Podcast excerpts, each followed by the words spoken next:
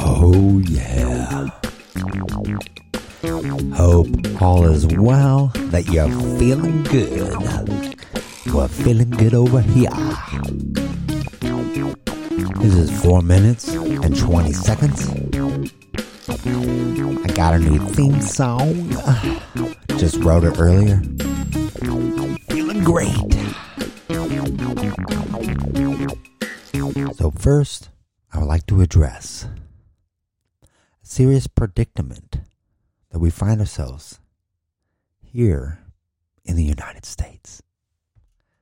This is true. We are in a ketchup shortage. Yeah, it's a ketchup apocalypse. So I just want everyone to take a deep breath.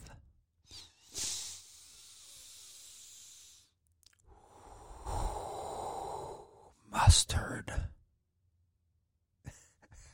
yeah, there's other things to put on your fries and your tater tots. And we even have lots of stuff for your onion rings. And I know you like ketchup. And it really condiment a lot to you. But look, the way that we're going to get through this is by using other sauces. That's all I'm saying. We can survive this ketchup apocalypse. Now, today we would also like to take a journey back to January 15th, 1919. The day of the Boston molasses flood. Yeah. Now, if only they could have timed it to go with the Boston Tea Party, you could have combined them, made a delicious drink. It would have been great. Now, what happened was this barrel they had by this Purity company.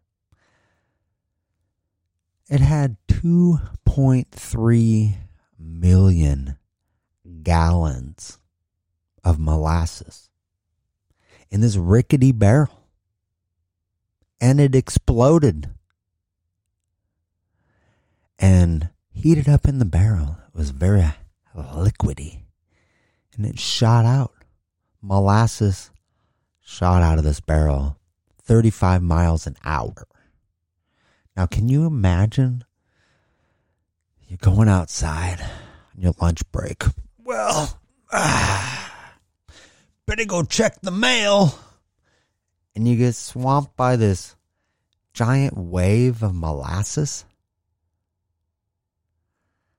I mean, then you try to get out of it and it starts hardening because it's cold outside, so it makes it more firm, and you're just like stuck in molasses, kind of like the dinosaurs in the tar pits. Makes you wonder if it was molasses that killed the dinosaurs. And they said that those waves were 25 feet tall of molasses. Can you imagine a, a molasses tsunami? It was a whole molastrophe. And if you survived it, you had diabetes. Man, a lot of sugar. This is 4 minutes and 20 seconds. We'll check in with you real soon.